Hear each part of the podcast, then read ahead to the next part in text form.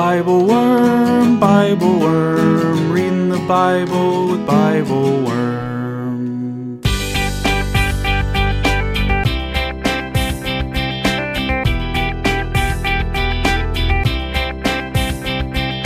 Welcome to Bible Worm, getting to the core of the biblical text. I'm Dr. Amy Robertson, Director of Lifelong Learning at Congregation Or Hadash in Sandy Springs, Georgia. And I'm Dr. Robert Williamson, Professor of Religious Studies at Hendrix College and theologian in residence of Canvas Community in Little Rock. We're here every week to discuss the biblical text, both as biblical scholars and as people of faith, one Jewish and one Christian. Today we read Romans chapter 6, verses 1 through 14, a complicated text whose beauty took both of us for surprise in the end. What does it mean, really, to be dead to sin? To be dead to the world as you have always known it and live into a different reality? How do we do the work of retraining the habits of our bodies and our spirits to move towards alignment, towards allegiance to this newly discovered path? We have lots of ideas, surely none of them complete. Thanks for being with us.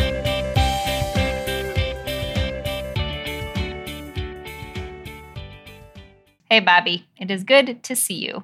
Hey, Amy, it's good to see you too. I have the most amazing story to tell you. I'm so excited.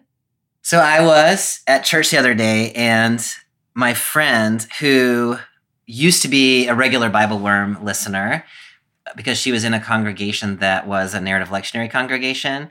Mm-hmm. And then, about, I don't know, maybe a year or two ago, she moved over to a congregation that's not narrative lectionary. So she doesn't listen to the podcast Mm-hmm. regularly anymore.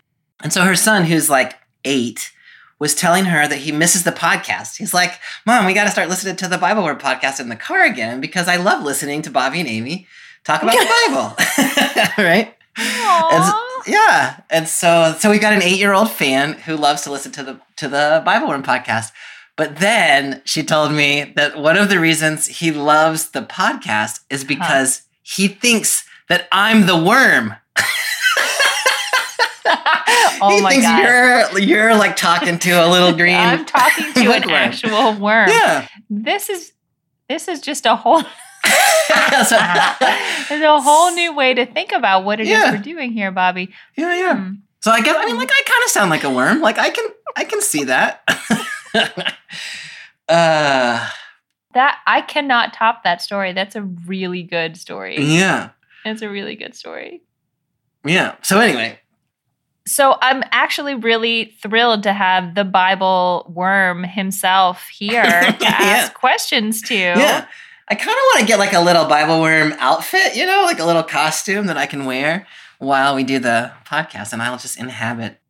I think that's a really nice idea. I was um I was speak I was a guest speaker at a thing this past weekend and they introduced me and they included that I would, you know, did this podcast with you, but they called it the Bible Worm podcast. and so I said afterwards, I was like, it's not Bible worm, it's like Bible worm, like bookworm. it's not like a Bible and a worm. Yeah. Yeah. I actually said that before I started. It's very important to me that there's not a space in Bible worm. yeah. Hmm hmm Sometimes people, and that that W is capital. I don't know why I care as much about that one, but I do. The things well I now now we know that you are not only the worm but you are the bible worm because it's a compound word It is a compound word. It's true. Yeah. oh bobby there's a lot of digging for us to do today Um, digging because we're worms. because we're Keep on digging. yeah yeah uh, Mhm. we are in romans chapter 6 Yes, we are. 1 through 14 Mhm. And, you know, before we hit record, Bobby was saying, you know, sometimes we read texts that are feel a little like challenging in in the sort of like Jewish Christian relationship kind of way. Right. Like that that kind of challenging. And this one is is maybe not as much that as some other texts we've had, but just cha- challenging in the like what you talking about? yeah. that kind of way. There's some very uh yeah, I just have a I have a I have a lot of questions, most of which uh boil down to that. Like what? What? Yeah. Paul is a complex theological thinker. Yeah. And so, I mean, there are people who dedicate their whole, whole careers to figuring out what Paul is saying, you know, in Romans 6, basically. Oh, And wow. I mean, maybe not Romans 6, but, you know, Yeah. Yeah. uh, yeah. yeah, trying to figure out what Paul is talking about. And so the one thing that's helpful there is there are varying understandings of what Paul is doing in Romans and in this chapter in particular. And so, you know, it's complex enough that nobody 100%, like if if you could Mm. talk to Paul and say, what were you really trying to say there? Like some of the experts would be right and some of them would be wrong.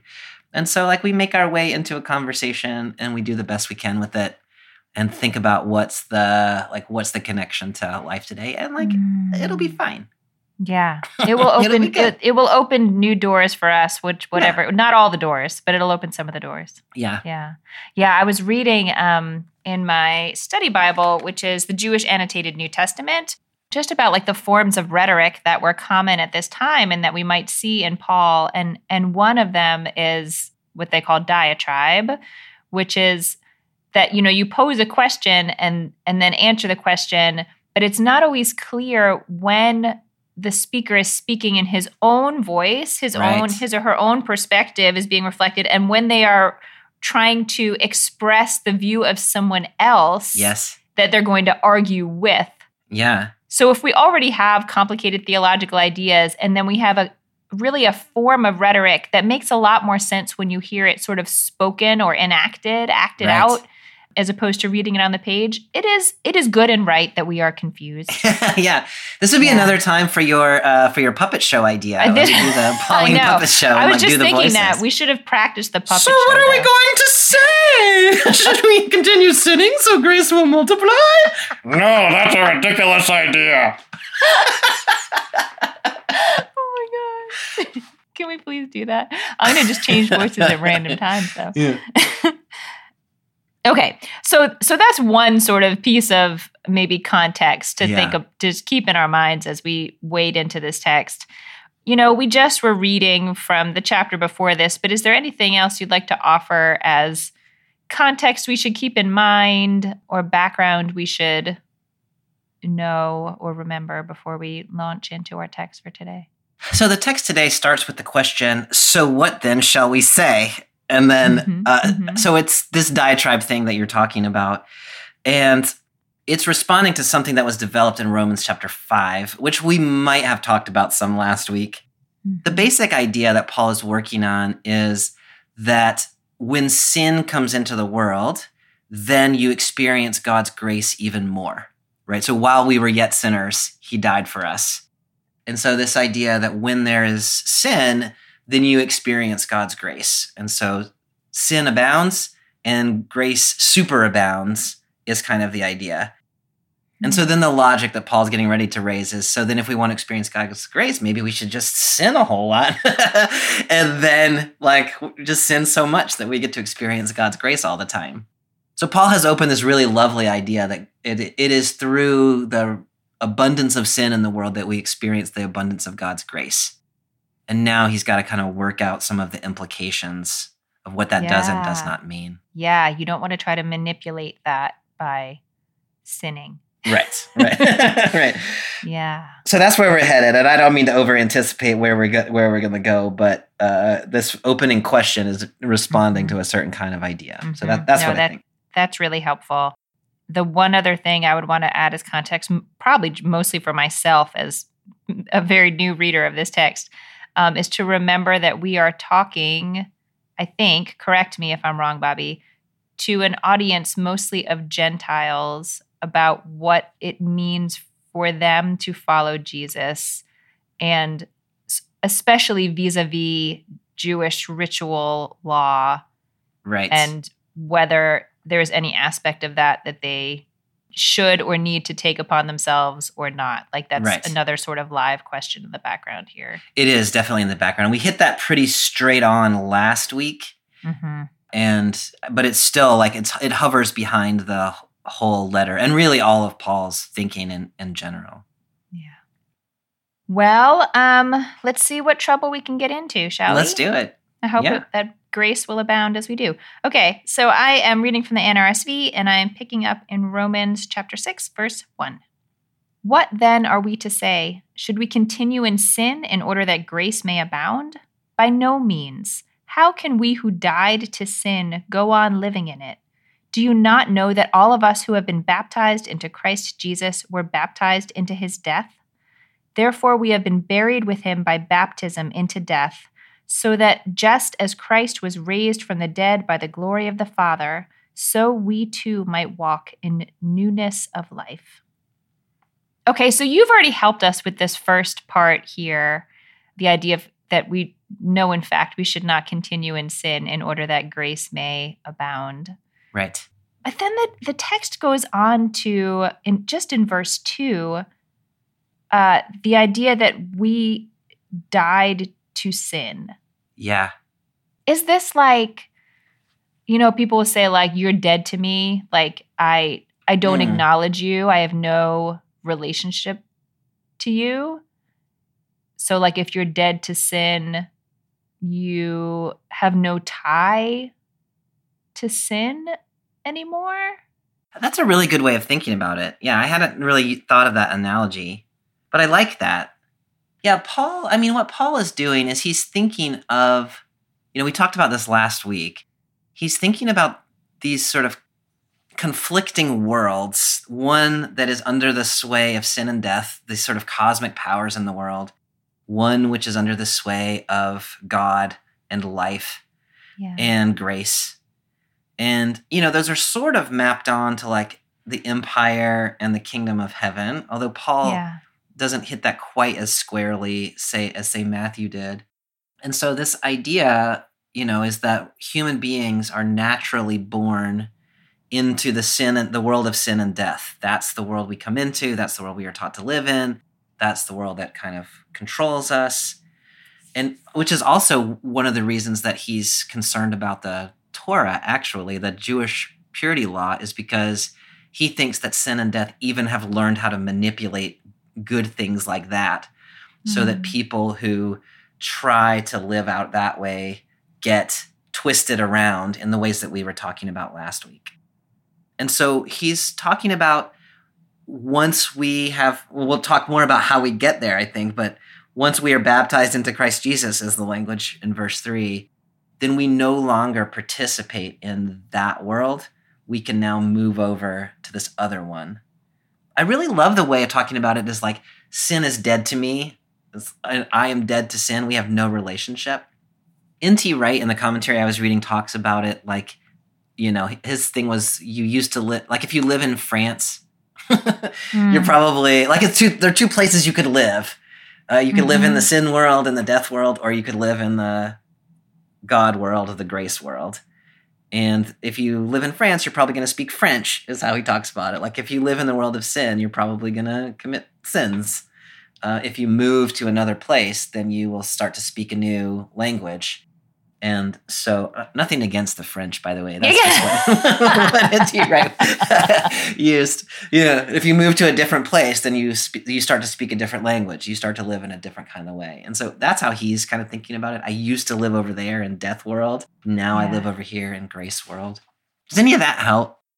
It does, Bobby, and I and I continue to be so grateful that you brought all of this into the lens of sort of uh you know, sort of the kingdom of earth and the kingdom of heaven, empire versus, you know, the vision that really is expounded throughout the the Hebrew Bible and also the New Testament. Because I just that feels at home I feel at home in Yes. that. I understand that like in a deep way. And when it gets into this more sort of, I don't know if cosmic is the right word, but like forces of sin and death and forces of grace and life, I lose my footing pretty quickly. So I have to keep Mm, pushing myself back through the lens of like, no, Amy, you know, you can do this.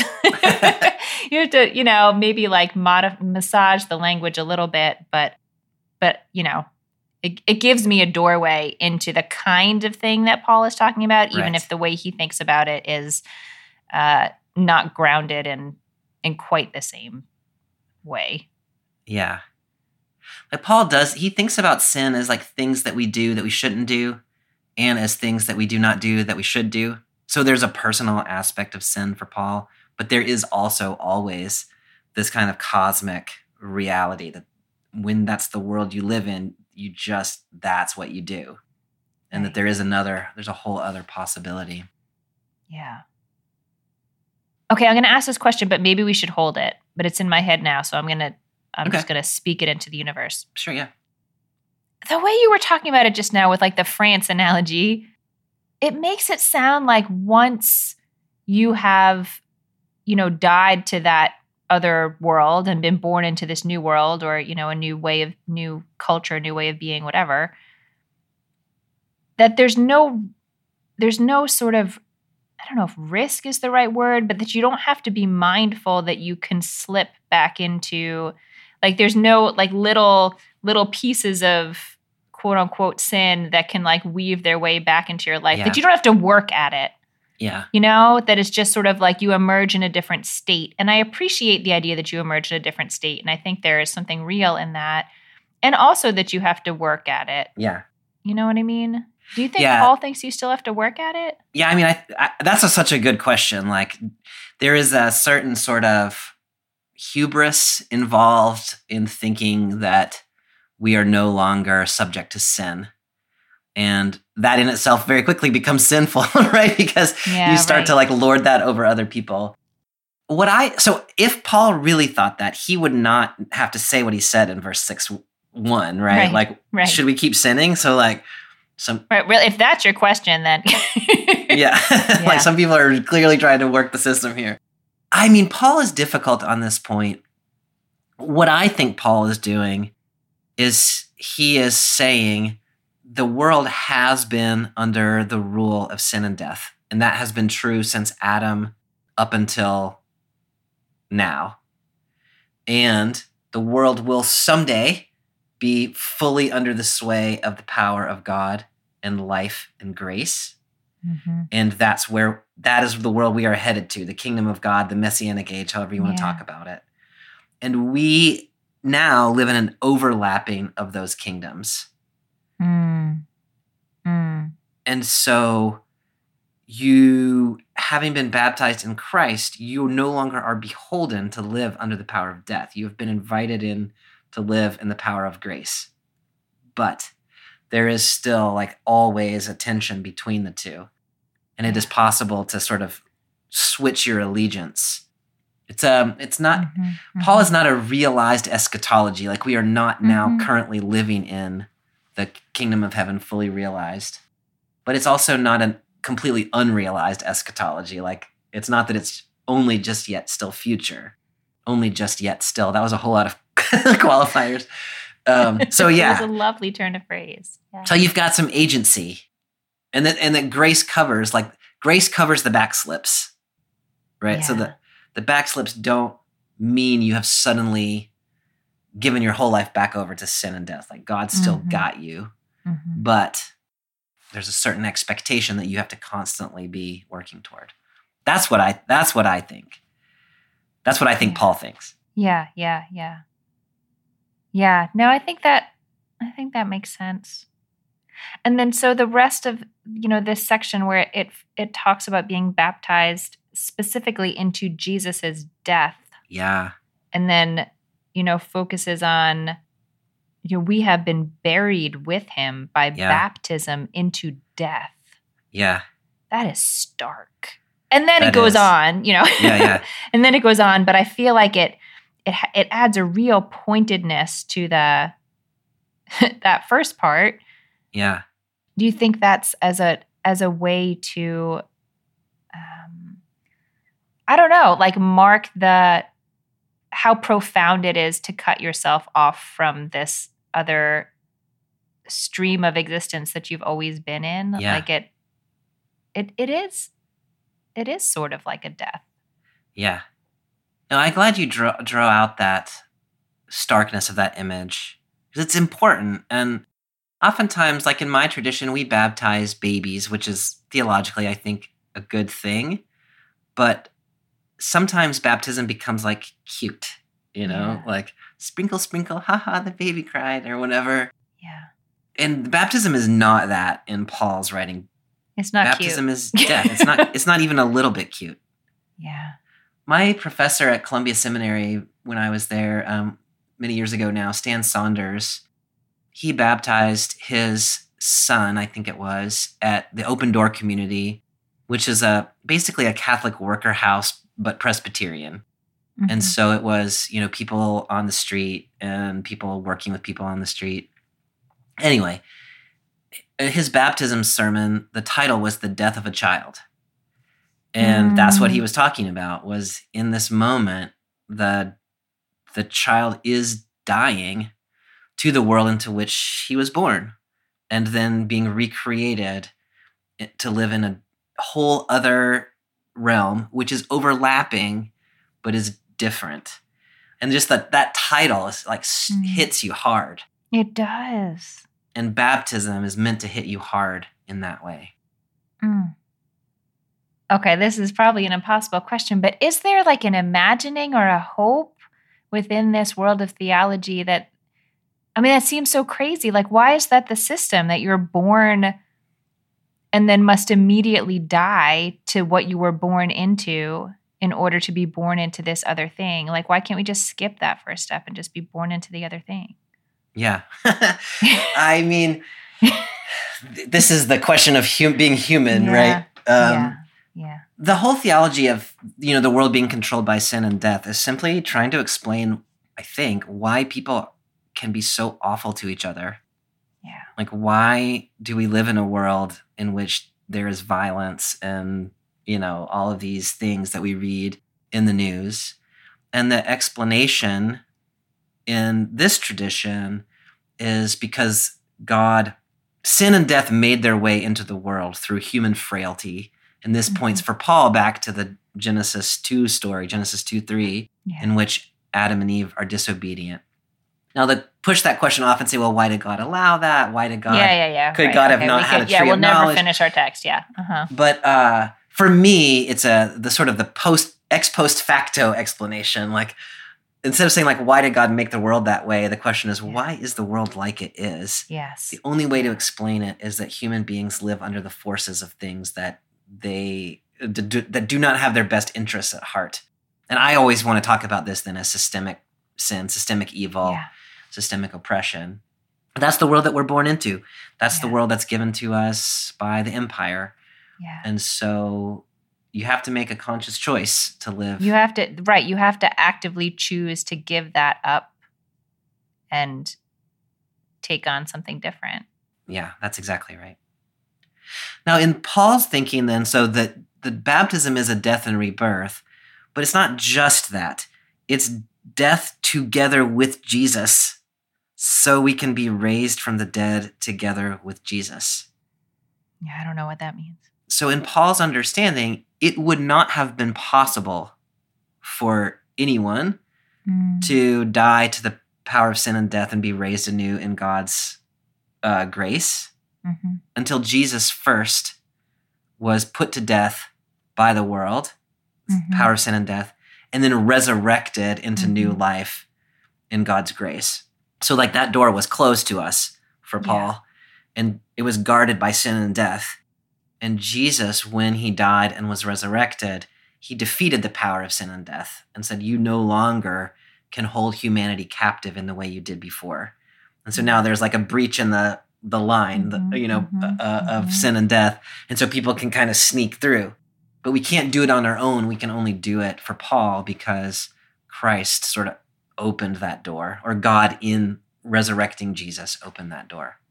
Okay, so I'm rewatching Stranger Things with my daughter. yeah, yeah, yeah.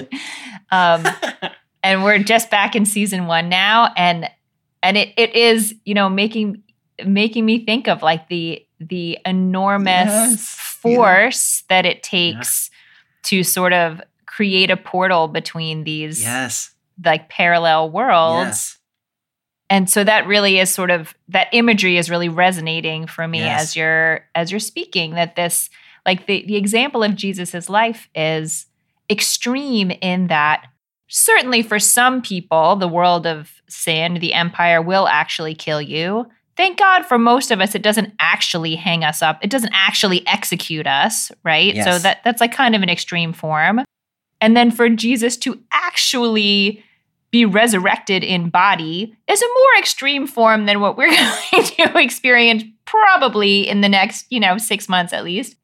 but that it's like that the enormity of that the enormity of that happening in the world opens opened something that wasn't there before. Yeah. No, that's such a helpful. It's like in the Garden of Eden story, the mind flayer came into the world somehow through that little apple, Mhm. and which is actually probably a mango, I think. Mango? yeah, I thought it was a fig. anyway. And and created a portal into the upside Yeah. down. And so human beings live in the upside down. That's like Yeah. it is not the world it was created to be. It was the world sort of twisted by yeah, the power of evil and then the the enormity of the task of recreating. I love that image. And Jesus's resurrection Mhm. is the thing that has the energy to make that Mhm. happen. But but it's it's hard to slip back through there. Yeah. Yeah. Hi, everyone. It's Bobby here from Bible Worm. We hope you're enjoying the podcast. Amy and I started Bible Worm a couple of years ago because we wanted to create a space where we could talk deeply about the Bible in ways that bring together our academic backgrounds in biblical studies and our deep engagement with communities and people of faith. We decided to make this resource free because we want everyone to have access to sound biblical scholarship that connects biblical faith to everyday life. We hope you're finding the podcast fits that need. That said, while the podcast is free, making it is not. Amy and I and the rest of Team Bible Worm spend a lot of time and energy studying, recording, and editing the podcast to make it freely available to the public. If you enjoy the podcast, and if you find yourself in a position to support our work, we hope that you will consider becoming a Bible Worm supporter for as little as $4 per month. For a bit more, you can also get early access to episodes, weekly liturgies, video Bible studies, join a monthly discussion group, and more. We realize not everyone is in a position to support the podcast, but if you appreciate our work and want to support us, we hope you'll check out our Patreon at patreon.com slash biblewormpodcast for more details. Thanks so much for listening, and now back to this week's podcast. Okay. So I am going to pick up in verse 5. For if we have been united with him in a death like his, we will certainly be united with him in a resurrection like his. We know that our old self was crucified with him so that the body of sin might be destroyed and we might no longer be enslaved to sin. For whoever has died is freed from sin. But if we have died with Christ, we believe that we will also live with him. We know that Christ, being raised from the dead, will never die again. Death no longer has dominion over him. The death he died, he died to sin once for all. But the life he lives, he lives to God. So you also must consider yourselves dead to sin and alive to God in Christ Jesus. Mm-hmm. This all already makes so much more sense than when I read it on my own, Bobby. sure, yeah. Trying to read Paul as like somebody who's not really thought through Pauline thought is like that's really hard. Yeah. But I want to I'm looking at these questions that I wrote out before and I want to I want to ask them I want to ask them anyway. Sure. So the first thing I wrote was that I I'm not sure how I feel about pressing our own metaphorical death this Mm. far Oh. and wondering whether it whether it's sort what I wrote was wondering whether it like cheapens the actual death that has Mm. occurred, which is Jesus's. Mm. I'm not sure how I feel about that question now. It feels like a and then again, like I still I get a little turned around and how to think about Jesus's death because it is an actual death, and then it also is followed by resurrection. So so I don't know. Do you have any concern about the the use of of, of metaphorical death for like someone who is dead but is just sitting comfortably in their armchair and then dies and comes back to life?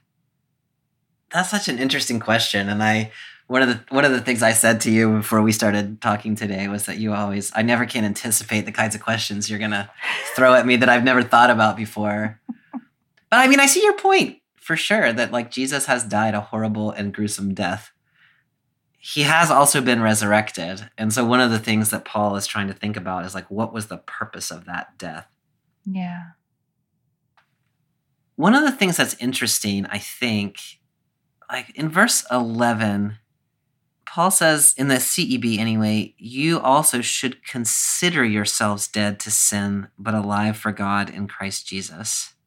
So he's acknowledging that there is a real death, that Jesus has died, and there is a not quite real death Mm. that the believer should consider themselves to have died, Mm-hmm. but in fact, they have not exactly. Mm-hmm. And so, Paul, I think, is anticipating that you and I will also die real deaths. But in the meantime, we're sort of inhabiting this kind of metaphorical death. Yeah. I don't know if it cheap. Like I- Paul certainly does not mean to cheapen it. Whether it actually No, cheapens it or I- not, I think yeah, is an interesting know. question. I mean, maybe the real question is what is it that is so important about the metaphor of death? Like, you know, I started writing this little list of what are what are the markers of life that would be absent? Like what does it actually look like to Yeah. say, you know, like okay, I didn't literally die, fine. But like that you cease to care about what you cared about? Like whether what are other things that happen when you die besides your heart stops beating? Like you wh- what I don't know. I guess I just I'm fascinated by the by the importance of this Yeah. metaphor here and Yeah. and trying to pull out pull out all the all the levels of it. Yeah, I mean, so if you come back again to this idea of dying to the power of sin and death, which we can talk about as dying to the power of systemic evil, which we can talk about as dying to the power of the empire which has shaped the world that you live in. Yeah. Then when the question is like what does dying to that mean? It really means giving up your life. You really start to mm-hmm. work that out, like you Yeah. you can no longer go to the places that you went. yes. You might not be able to interact with the people you used to interact with. You might not be able to participate in the economy fully the way that you once li- participated in the economy. You might have to Yeah. give up your job. You might have to, you know. yes. All the trap yes, all the trappings of life in those sort of social systems would fall. and so that sense of death, like one of the, like I have, I have not um, experienced addiction in the sort of technical sense. Mhm. I am ad- I have my own sort of metaphorical addictions. But people in my community at Canvas community, many of them have recovered from addiction, live with addictions. And that's one of the things they talk about quite often is that old world, those people, those Mm, places, they're I can no longer go there. They are dead to me. mm. And that That's really helpful. Mm. So you can't sort of you can't sort of walk in and out of it. You know what I Mhm. mean? Yeah. And so if we think of ourselves, this is the way that I am an addict is um, being addicted to the things that are offered to me by the culture of sin and death. Right? Is Mhm. like the privilege that I have in these sort of systems. Like it's hard to walk away from those. And so the metaphor of death in that way, I think, is really useful because it's saying like you can't just sort of dip in and out Yeah. truly well and truly those connections are are severed or at least they should be Yeah. That's really helpful. And I think one other layer that I think will be drawn out a little bit more later on in our reading, but I was thinking about, you know, our our relationship to our bodies and the way we inhabit our bodies and prioritize the comfort of our bodies yeah that uh, that I think Paul is asking us to to change the way we relate to our bodies. Um, yeah. while we're talking about all this the death stuff which i think is super Mm. important here Mhm. like there is also like back in verse 4 you've been raised from the dead so you can walk in the newness of life or here at, in verse 11 you should consider yourselves dead to sin but alive for god in christ jesus Yeah. So this breaking and dying and separating is part of the picture, but the newness of life, the renewed existence, the new community, the new possibility, like there's a whole world on offer here hmm which was not available to you before but is available to you now. Yeah. And it may not look like the world that you came from and so you might actually experience it as a loss hmm but once you sort of embrace it in this way that you and i have been talking about for three or four years now about like what is the kingdom of heaven actually like and community and relying on other people and trusting in god from day to day and you know, all of these kinds of things that are really hard, but actually are real gifts. Paul is also drawing our attention. There is a real life here. And in Paul's understanding, it's a better life. Yes. Even when it's not yet the fully realized kingdom of heaven, the life you can live here and now by letting sin pass away, saying, let that world be dead to you, is a real, beautiful, renewing existence. hmm Bobby, this might seem strange, but when you were talking, it it made me think.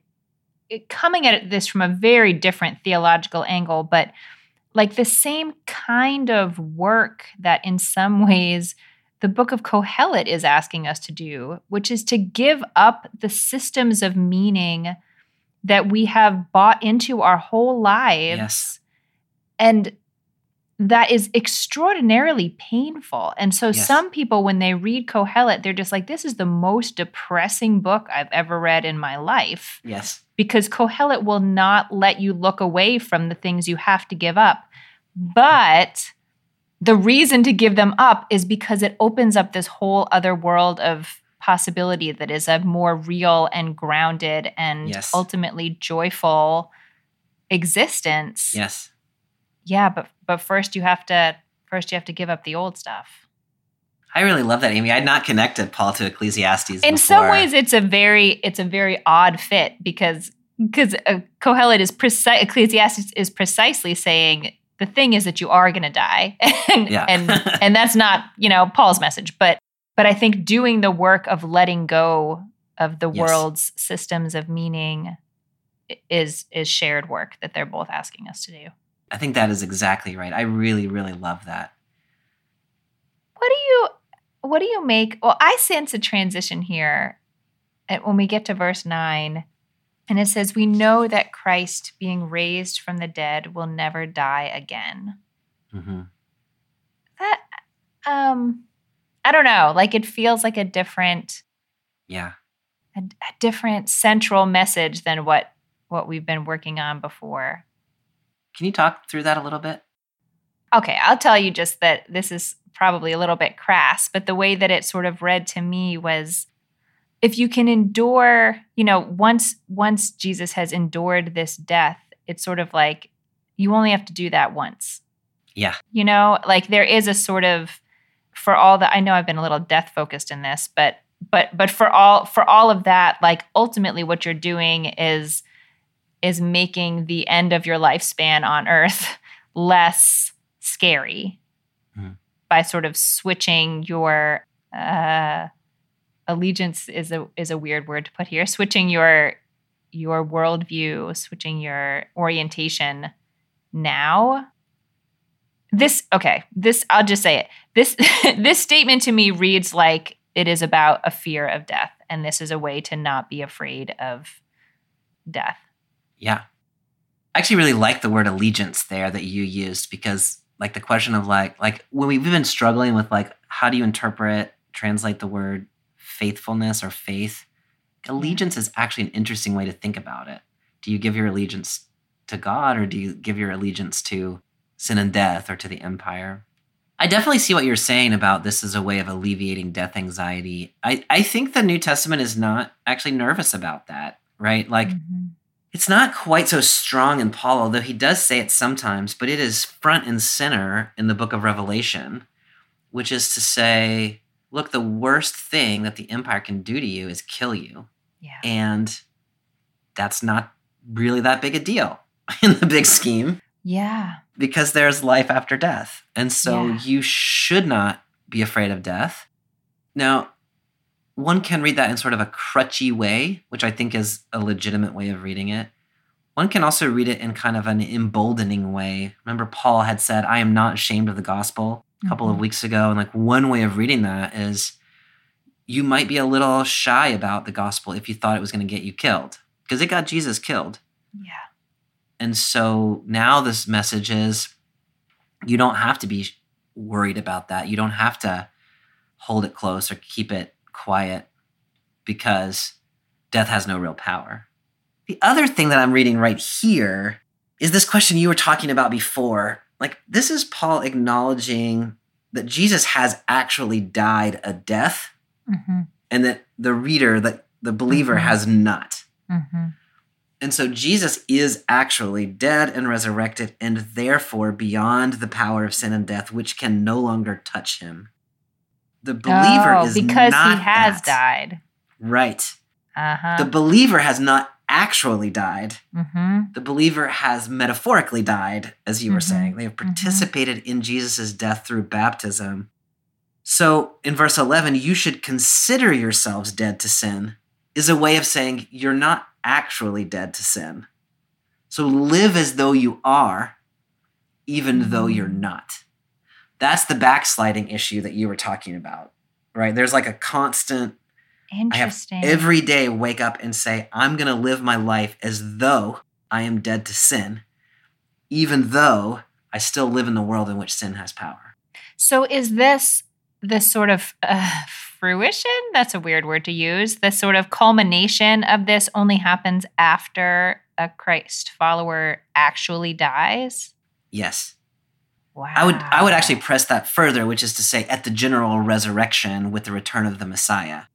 When the Messiah comes and the dead are resurrected, which Paul thought was going to happen quite quickly, then God's kingdom comes fully, and then sin and death no longer have any power. So we, the reader of Romans, the believer, will eventually get to the state where Jesus is now, which is that sin and death have no power over him. hmm But we are not there. We're not there, but we try to live as though we're there Yes. in the meantime. Coming, it's a little bit like I have not thought about this addiction metaphor, but it's kind of the same. Like you wake up every day and you say, I'm not going to live in my addictions today. Yeah. And then you live a day that way, and then you wake up the next day and you do it again. yeah. And so we still have the addiction to sin, we still have the addiction to the power of death, but we consciously choose every day to live a different way. Mm. And then we trust that eventually, for Paul, we trust that eventually we're not going to have to wake up and make that choice every day because at the final resurrection, at the return of the Messiah, sin and death, addiction is ultimately defeated. And so then we mm-hmm. live in true freedom. But in the meantime, we live in a, a freedom we make by choice every moment of every day. you just made Christian funerals make so much more sense to me, Bobby. Oh, can you say more about that? No, I just, I don't think I have understood. I don't think I had understood the sort of trajectory of a Christian life as as having sort of stages in that way before Mm. and that as as christians see their life sort of you know parallel paralleling the life of jesus in some ways like phase one is you're here in your body on earth and you have this example of jesus in whose image you you know set your sights but then as you continue to go through your life cycle and your death like you sort of are are moving along further in that uh in that path like it's not like uh it's not like a relay race where jesus ran the race and then you get to pick up at the end where jesus Mm. ended you know i think that's sort Mhm. of how i had pictured it before Mm. There's kind of a I don't know about relay race. I like that image. I, loved relay races. There's so many things you get to do as a kid that you don't get to do very much as an adult. I guess I could go get a group of people and run a relay race. you have young kids you can do really all the wanted to. things again Man, my kid had me at the playground trying to do the monkey bars the other day. Like they're so like, hard i almost ripped my arms out of my sockets Oh my things goodness. when my kids were young Mhm. I used to do that no problem. Then I was like, oh, that you actually have to have muscles to do that. and apparently, I don't. or else anymore. not very much body weight yeah, yeah. Those are two things. yeah Uh, so one thing that's so one way in which Christians do kind of pick up where Jesus left off is in this issue of justification. So like hmm what Paul is thinking is once you have come to have faith in Jesus or once Jesus has had faith in you, whichever way you want to read that, then if you sl- if you wake up this morning and you slip back into the power of sin, hmm God's grace covers that. hmm The the stakes are low. hmm Your your sort of immortal soul is not at risk. yeah Whereas previously, Paul would have thought the sin of the power of sin and death is the ultimate power to which you have given your allegiance. Yeah. Now, once you have sort of believed in Jesus, once you've been baptized, when you mess up, when you don't actually live every day the way you mean to, God's grace covers you. Mm-hmm. But there is this process, as you're saying, of constantly trying every day to live into the life that has been given to you and doing that more and more. And that's what Paul is talking about here. Consider yourselves dead to sin, live as though you're in a new life, even though we're still in this middle ground. You know, it remind what you're saying reminds me of um I'm in a lot of weird Facebook groups and I don't even remember. A lot of weird Jewish Facebook groups and where people can pose questions and other people answer their questions and I think this one was like a, a group where non-Jews post questions to Jews or something like that. And so the question was, what if you mess up on Shabbat? Like there are a lot of things you're supposed to not do on Shabbat that are Yeah. just habitual. Like what if you flick on the light switch? Yeah. You were not supposed to do that. Like what do you do? Yeah. And the answer is like, you say oops and don't do that and try Yeah. not to do it again. Yeah, like, yeah. And, and a lot of people were like, we mess up all the time. Like, Yeah. you try to put things in place. Like, maybe you put a piece of tape over the light switch next time so you don't do it. But, like, of course, we make mistakes all the time and Yeah. then we try not to do them again. And that's, guess what? We're humans and we're a disaster. Like, we, you know, like, that's that's kind of the only way to be that what you're saying about grace covering you i wonder how how that you might choose to not answer this question but how that fits with the the other the quote unquote fire and brimstone like uh theologies that lurk around in the in the new testament is that worth addressing on one foot here or do you want to just put that aside I mean, there's a lot one can say there. We we talked about this a little bit as we were talking about Matthew, because Matthew really does have kind of a sense of like there's a certain kind of way you're supposed to live, and if you don't do it, it's not going to go well for you at the final Mhm. judgment, right? Mm-hmm. And so we have the Sermon on the Mount, and we have the like least of these, and all of those things. One of the things I kept coming back to in our discussion of Matthew was Matthew also has that idea that God judges us in the way that we judge others. And so God wants to be graceful to us. Like that's God's first move. And it's only when we refuse grace to others that God says, I don't know, I'm going to have to, if you can't forgive that, whatever it was, $100,000 debt when I forgave Yeah. you a $7.5 billion debt, then I don't, I'm going to have to hold your debt against you. But God's first move is, I'm going to Mm. forgive your enormous debt, and you forgive that next person's enormous debt, and like it's all fine. Mm. So there's grace in that system. And then the question that you're posing, which is an important one, is are there limits to God's grace once you have sort of tried to accept Jesus and be baptized? To which my answer is no. Mhm. But there are many answers to that There question. There are many answers to that question. Yeah, I get you. Also, talking about light switches, like the power goes off at my house every once in a while. Like we had a tree fall in our yard and it knocked down the power line. The number of times I turned on the lights or tried to use the microwave, Yeah. like just like, oh yeah, the power's out, and then like two minutes later, I'm flicking the same light switch again. Like, it's I mean, it's actually a really good and interesting metaphor for what it looks like to to completely change the your the, your mindset of what of how you're living. Like it's a silly example in some ways because I don't Yeah. think that the microwave is the world of sin, but but some of it are these sort of things that feel big and profound and some of it are like these daily like almost habits of the body you walk into Yeah. a room and flick on the light like Oh, yeah. there's no thought process involved in that um, and so to figure out what kind of safeguards you need to put for yourself in order to change your habits. That's work that's a decision Mhm. yeah. Okay. Anything else on this middle section of text? I don't. I don't think so. And I am going to pick us up in verse 12. Therefore, do not let sin exercise dominion in your mortal bodies to make you obey their passions. No longer present your members to sin as instruments of wickedness, but present yourselves to God as those who have been brought from death to life, and present your members to God as instruments of righteousness.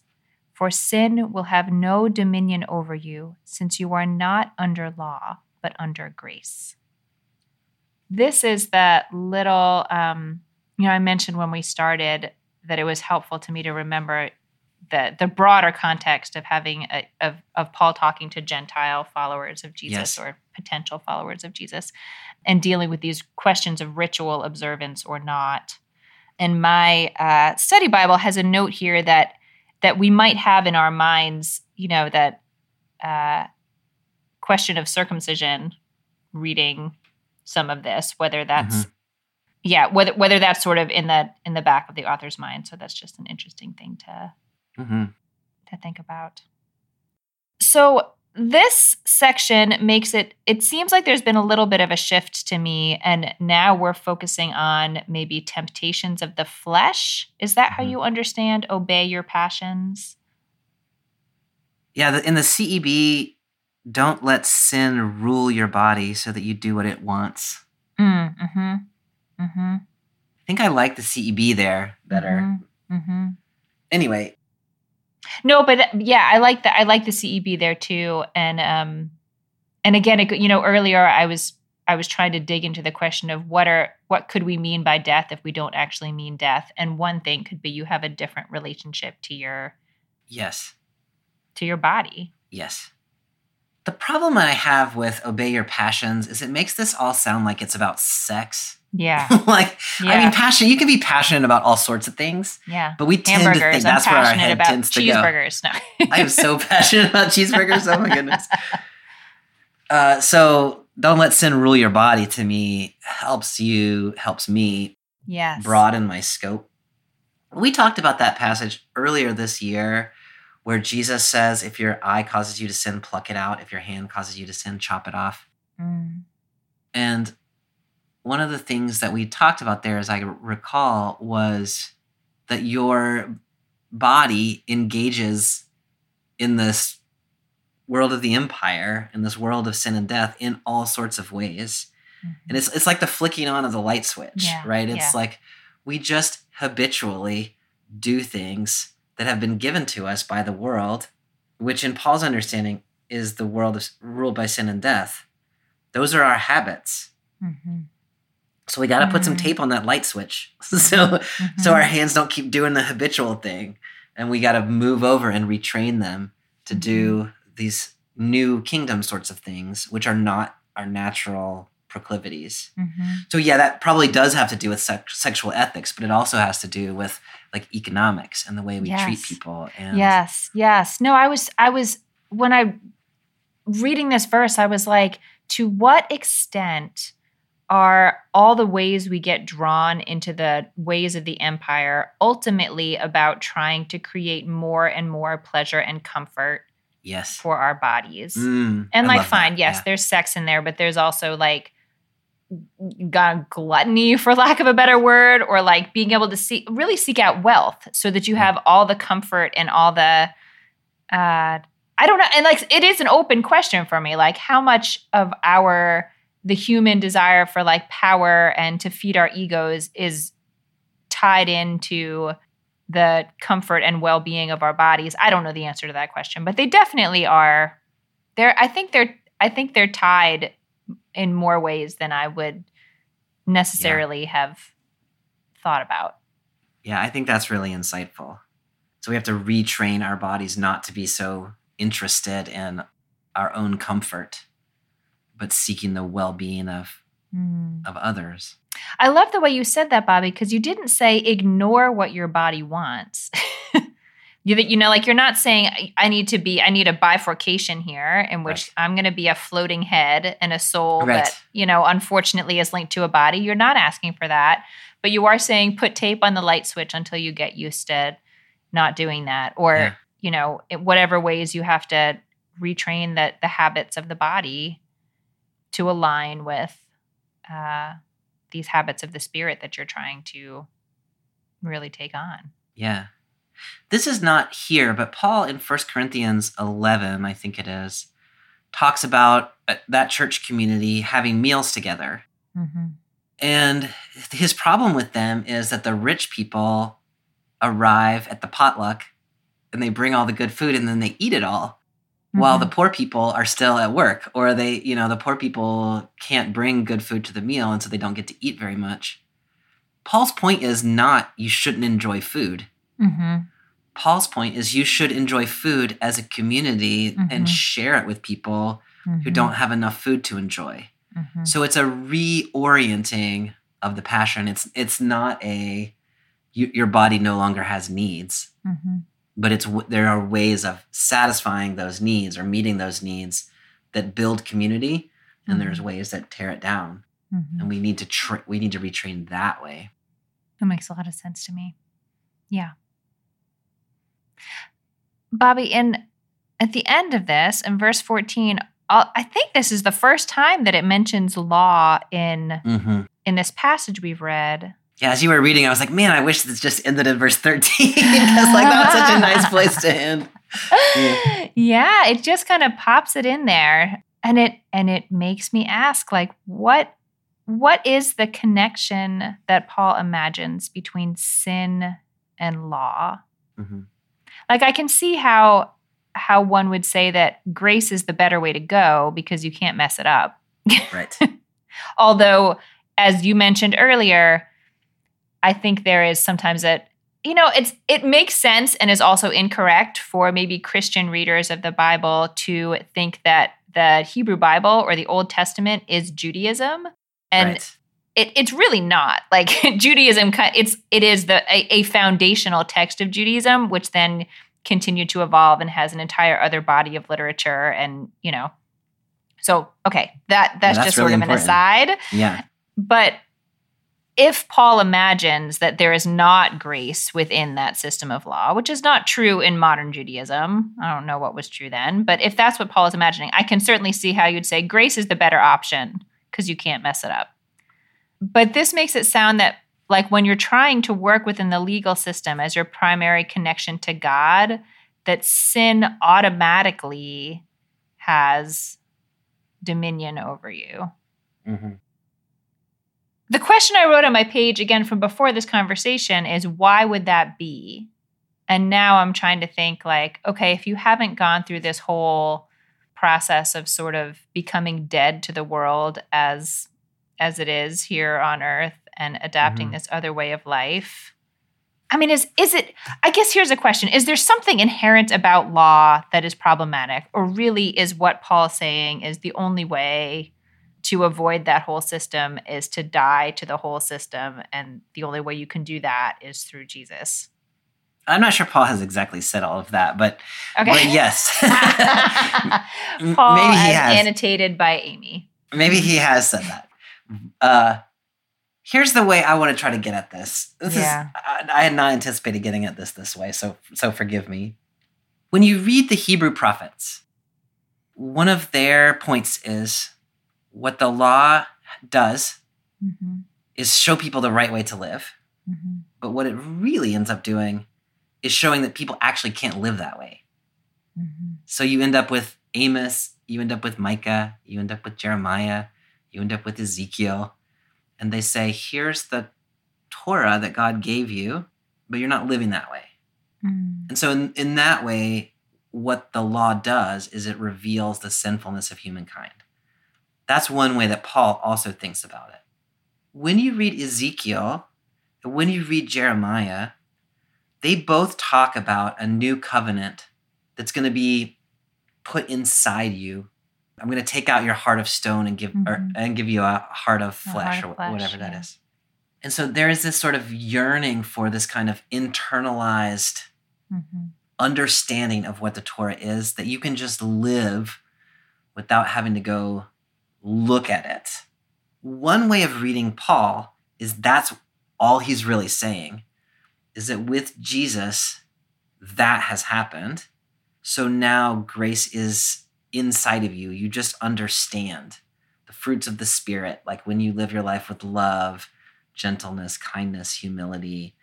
Like this is living out the law, but it's living out the internalized law that is God's grace. This is also the hope in the Hebrew prophets, you know, And I think I think the argument would be that there were always some people who did live that way. Mm-hmm. There were just also some people who did not live that way. Mm-hmm. And so this is kind of a way of saying the people who lived that way, the Jewish people who lived that way, lived that way because they had something in them. They had some sort of faithfulness, they had some sort of trust that they could muster that sort of following of the law. But there are always people also that were just sort of under the law who tried, I don't know, who tried to avoid it. I can't quite land that plane, but do you sort of see where I'm headed? Yeah, I think so. I think so. I mean, there are, yeah, there are ways to live with the law that are uh, focused on the wrong things and might make you feel like you you have everything under control if you can check all the boxes of following all these laws and all of that is a is a grand misunderstanding of what the whole message of the Torah was supposed to be, of which many of these laws are like case law. Like here are some examples of, of how you should be how you should be doing this. And if you only keep those, then you know you've sort of you sort of missed the point. So there's a dispute about how one should read Paul with regard to the original covenant that God made with the Jews. I myself am in the camp that God remains yet faithful to the Jews through the original covenant with Abraham and Moses. And God has worked out a new covenant with Gentiles that doesn't require going through that direction in order to get to the same outcome, which is God's grace. Yeah. So for Gentiles, the law has no value because they already have experienced God's grace through the death and resurrection of Jesus, and they can live out of the Holy Spirit, which is what has the way in which Mhm. the law, the principles on which the law is based, have been given to people through the Spirit. I also think Paul thinks that there are and have always been people who are Jewish and faithful to that covenant who trust in God's grace like Abraham did. Mm-hmm. And so then the Torah, the law, becomes a way of sort of expressing that covenantal relationship, but not acquiring it or ensuring it. They just Mhm. trust. Mm-hmm. And then there are Jews who have not done that. Those are the Mhm. people that Paul is Mhm. very much concerned about. Mm-hmm. And so here, what I think he's saying is that Gentiles' grace is received through Jesus. Jews' justification is also received through God's grace. And so the law doesn't have a sort of primary function in either Mhm. case. Although faithful Jews might go to the law as a way of expressing their faithfulness, where Gentile Christians would not. Yeah. Did I just say the same thing over again? No, I mean I don't I don't know because it takes me a long time to be able to absorb these complex ideas. But I think yeah, I got this image while you were talking of sort of, you know, the parent of many children who there are some some sort of ground rules that that exist for everybody, but then there also is, you know, you you have different relationships to your children and that you don't have to do everything the same with all of them right, right. you right. know and you you said something earlier like that the laws i don't remember you didn't use the word irrelevant the, the laws have no bearing they have no relationship to this gentile community because a gentile community has grace which i think you could say different differently just like the laws have no bearing to this gentile community because it's like it's like following the laws of another country to go back to your country example Right. like it's just a Mhm. set of laws but they're not yours so Right, you know, like different. So, you know, the idea that God can have these different, you know, Right. just what you're saying, these different covenants that have different ground rules and and are all held by the same general ideas, but they're going to play out play out differently. right. Paul's uh, position, of course, is complicated by the fact that he's got dual citizenship, right? In that, Yeah. in that metaphor, yeah. he is both a Jew and also yeah. sort of a, a gospel, a missionary to the Gentiles, and so he's Yeah. straddling that line in a in an interesting way. He's got to be bilingual. hmm Oh, Bobby, I am so curious to hear what you might raise up from this text as sort of a essential teaching for our listeners this week. It's been so interesting to me reading this because I think of myself as not really a Paul person. like I like I like me some gospels. I love me some Jesus narratives. But actually this passage is I think at the very core of my own Christian identity, which has actually come as a bit of a surprise to me, hmm. just to be perfectly frank about it. In my mind, there's two pieces here, one of which is a challenge, and one of which is a comfort. And the, yeah, and for me, hmm. they they have to go together. The challenge is that we live in a world that does not have humankind's best interests at heart. And so when we look around the world, we are doing all sorts of damage to one another. Paul's invitation is for believers in Jesus, we're not meant to live in the world that way. We're meant to let that world be dead to us mm-hmm. and find new ways to use our bodies, to use our commitments, to bring life and fullness and abundance to, to the human community. And that requires every day waking up and deciding I'm not going to live in the ways mm-hmm. that the mm-hmm. world is giving me. Mm-hmm. I'm going to live in this other way. And it is a constant struggle to do that. And Paul is also saying that you, believer, who have been baptized, have also been freed ultimately from the power of sin and death.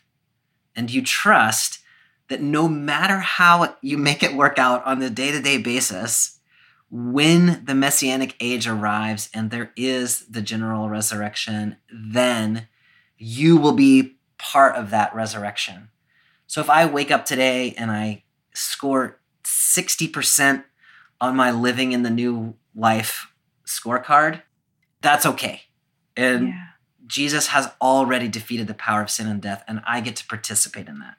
If I make it a 99% today, that's great too. But it's still the 1% is still sort of Jesus's work. And so the the demands are high, but the stakes are low. Mm-hmm. They are not ultimate stakes because Jesus has already made the made the decision about the ultimate outcomes. Mm-hmm. And so live the life. It's a struggle. You've got your addiction to the old world. You've got to make a decision every day not to live that way. But when you fall down, when you stumble, when you can't do it, it's okay. Mm-hmm. To me, that's very. I, I, like like the combination of comfort and challenge yeah. is difficult. Sometimes Christianity gets read the one way, like you've got to mm-hmm. live your mm-hmm. life perfectly in order to get into heaven. And sometimes it's read the other way, which is mm-hmm. Jesus paid the price for you, so it doesn't matter so what you done. do.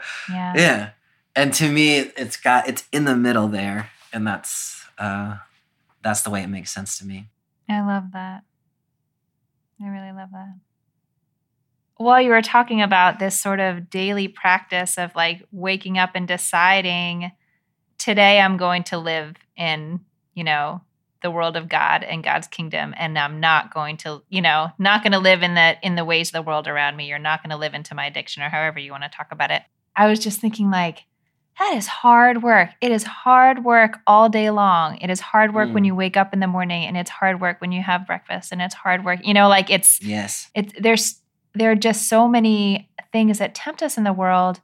And so I started thinking I was listening to you, but I was also thinking what what are what kinds of daily practices do I have or would I need to remind myself like I would want to wake up and have a way of like setting my intention and reminding myself in my mind and in my body throughout the course of the day and and I guess unsurprisingly where I came back to was like this is precisely what Jewish daily practice does for me. Yes. Yes. That when I wake up I have prayers that I say because they are a reminder to me look that way, don't look the other way. You know, yes. this is how we're focused and silly things like I mean I shouldn't say silly but you know like my the the extent to which i keep kosher rules it's not because i think god's going to strike me down if i eat the wrong thing but it is a reminder every time i have to decide what to eat yes that it's not just whatever the appetite of my belly is at that moment. Yes. And so again, like I think it I think I yeah, like I think I think really regular practice is a way to remind our bodies and train ourselves to orient in a particular way. And of course, anything can be sapped of its meaning entirely. Like we're humans, we can mess up anything. Right. But uh yeah, I, that was a, an interesting and unexpected convergence in my mind as you Yeah. were offering your concluding thoughts. And what you just said is what I think Paul is trying to say. He's just saying it to a he's just saying it to, a, Saying different to a different audience, yeah. Mhm. That's that that that took an interesting twist there. Thanks, Paul. Paul. I love that guy. Yeah. Bobby, next time is our last episode of the regular, like official narrative lectionary season. It's true. We're going to be on the That's Pentecost text next time. We are, yes. Acts chapter 2, Romans chapter 8.